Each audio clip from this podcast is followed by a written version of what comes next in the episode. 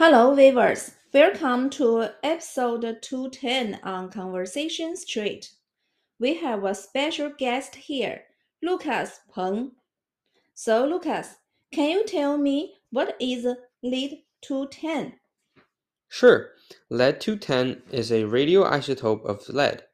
The nuclear symbol is P B eighty-two and the atomic mass is two ten. This radioisotope doesn't form naturally. It comes from consecutive alpha and beta decay from uranium two thirty-eight, which forms the gas radon two twenty-two, where it then undergoes another series of alpha and beta decay through the atmosphere and into lead two ten. lead two ten can give off alpha, beta, and weak gamma radiation. The half-life of it is about twenty-two point two six years.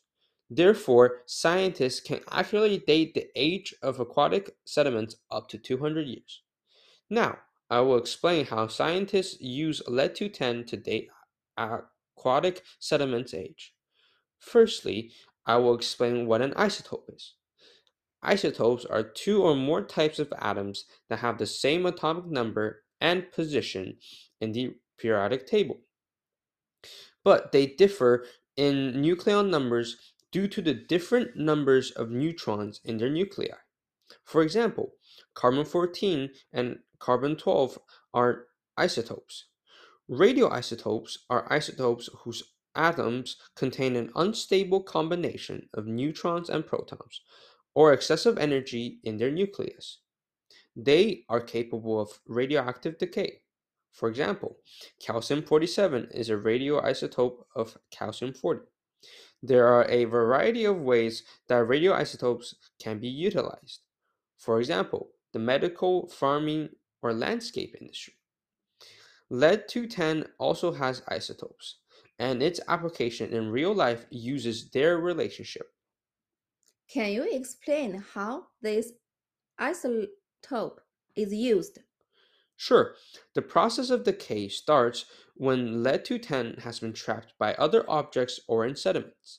lead two ten then decays into lead two oh six. lead two ten and lead two oh six are isotopes.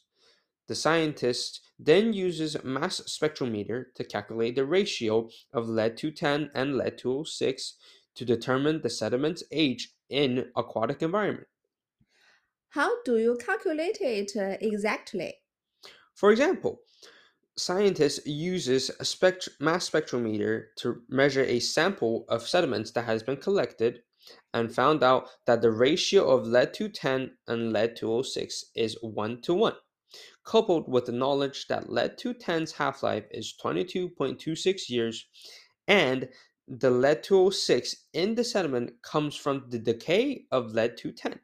The scientists then would use their isotope relation to conclude that the age of this sediment is twenty-two point two six years old. What are the benefits of using it, and why do we using it?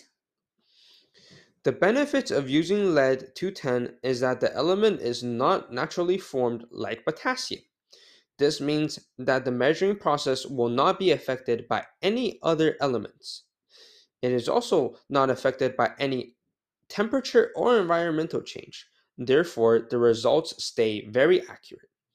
These are also all the reasoning why we use lead two ten for dating. Perfect. Thank you so much for listening.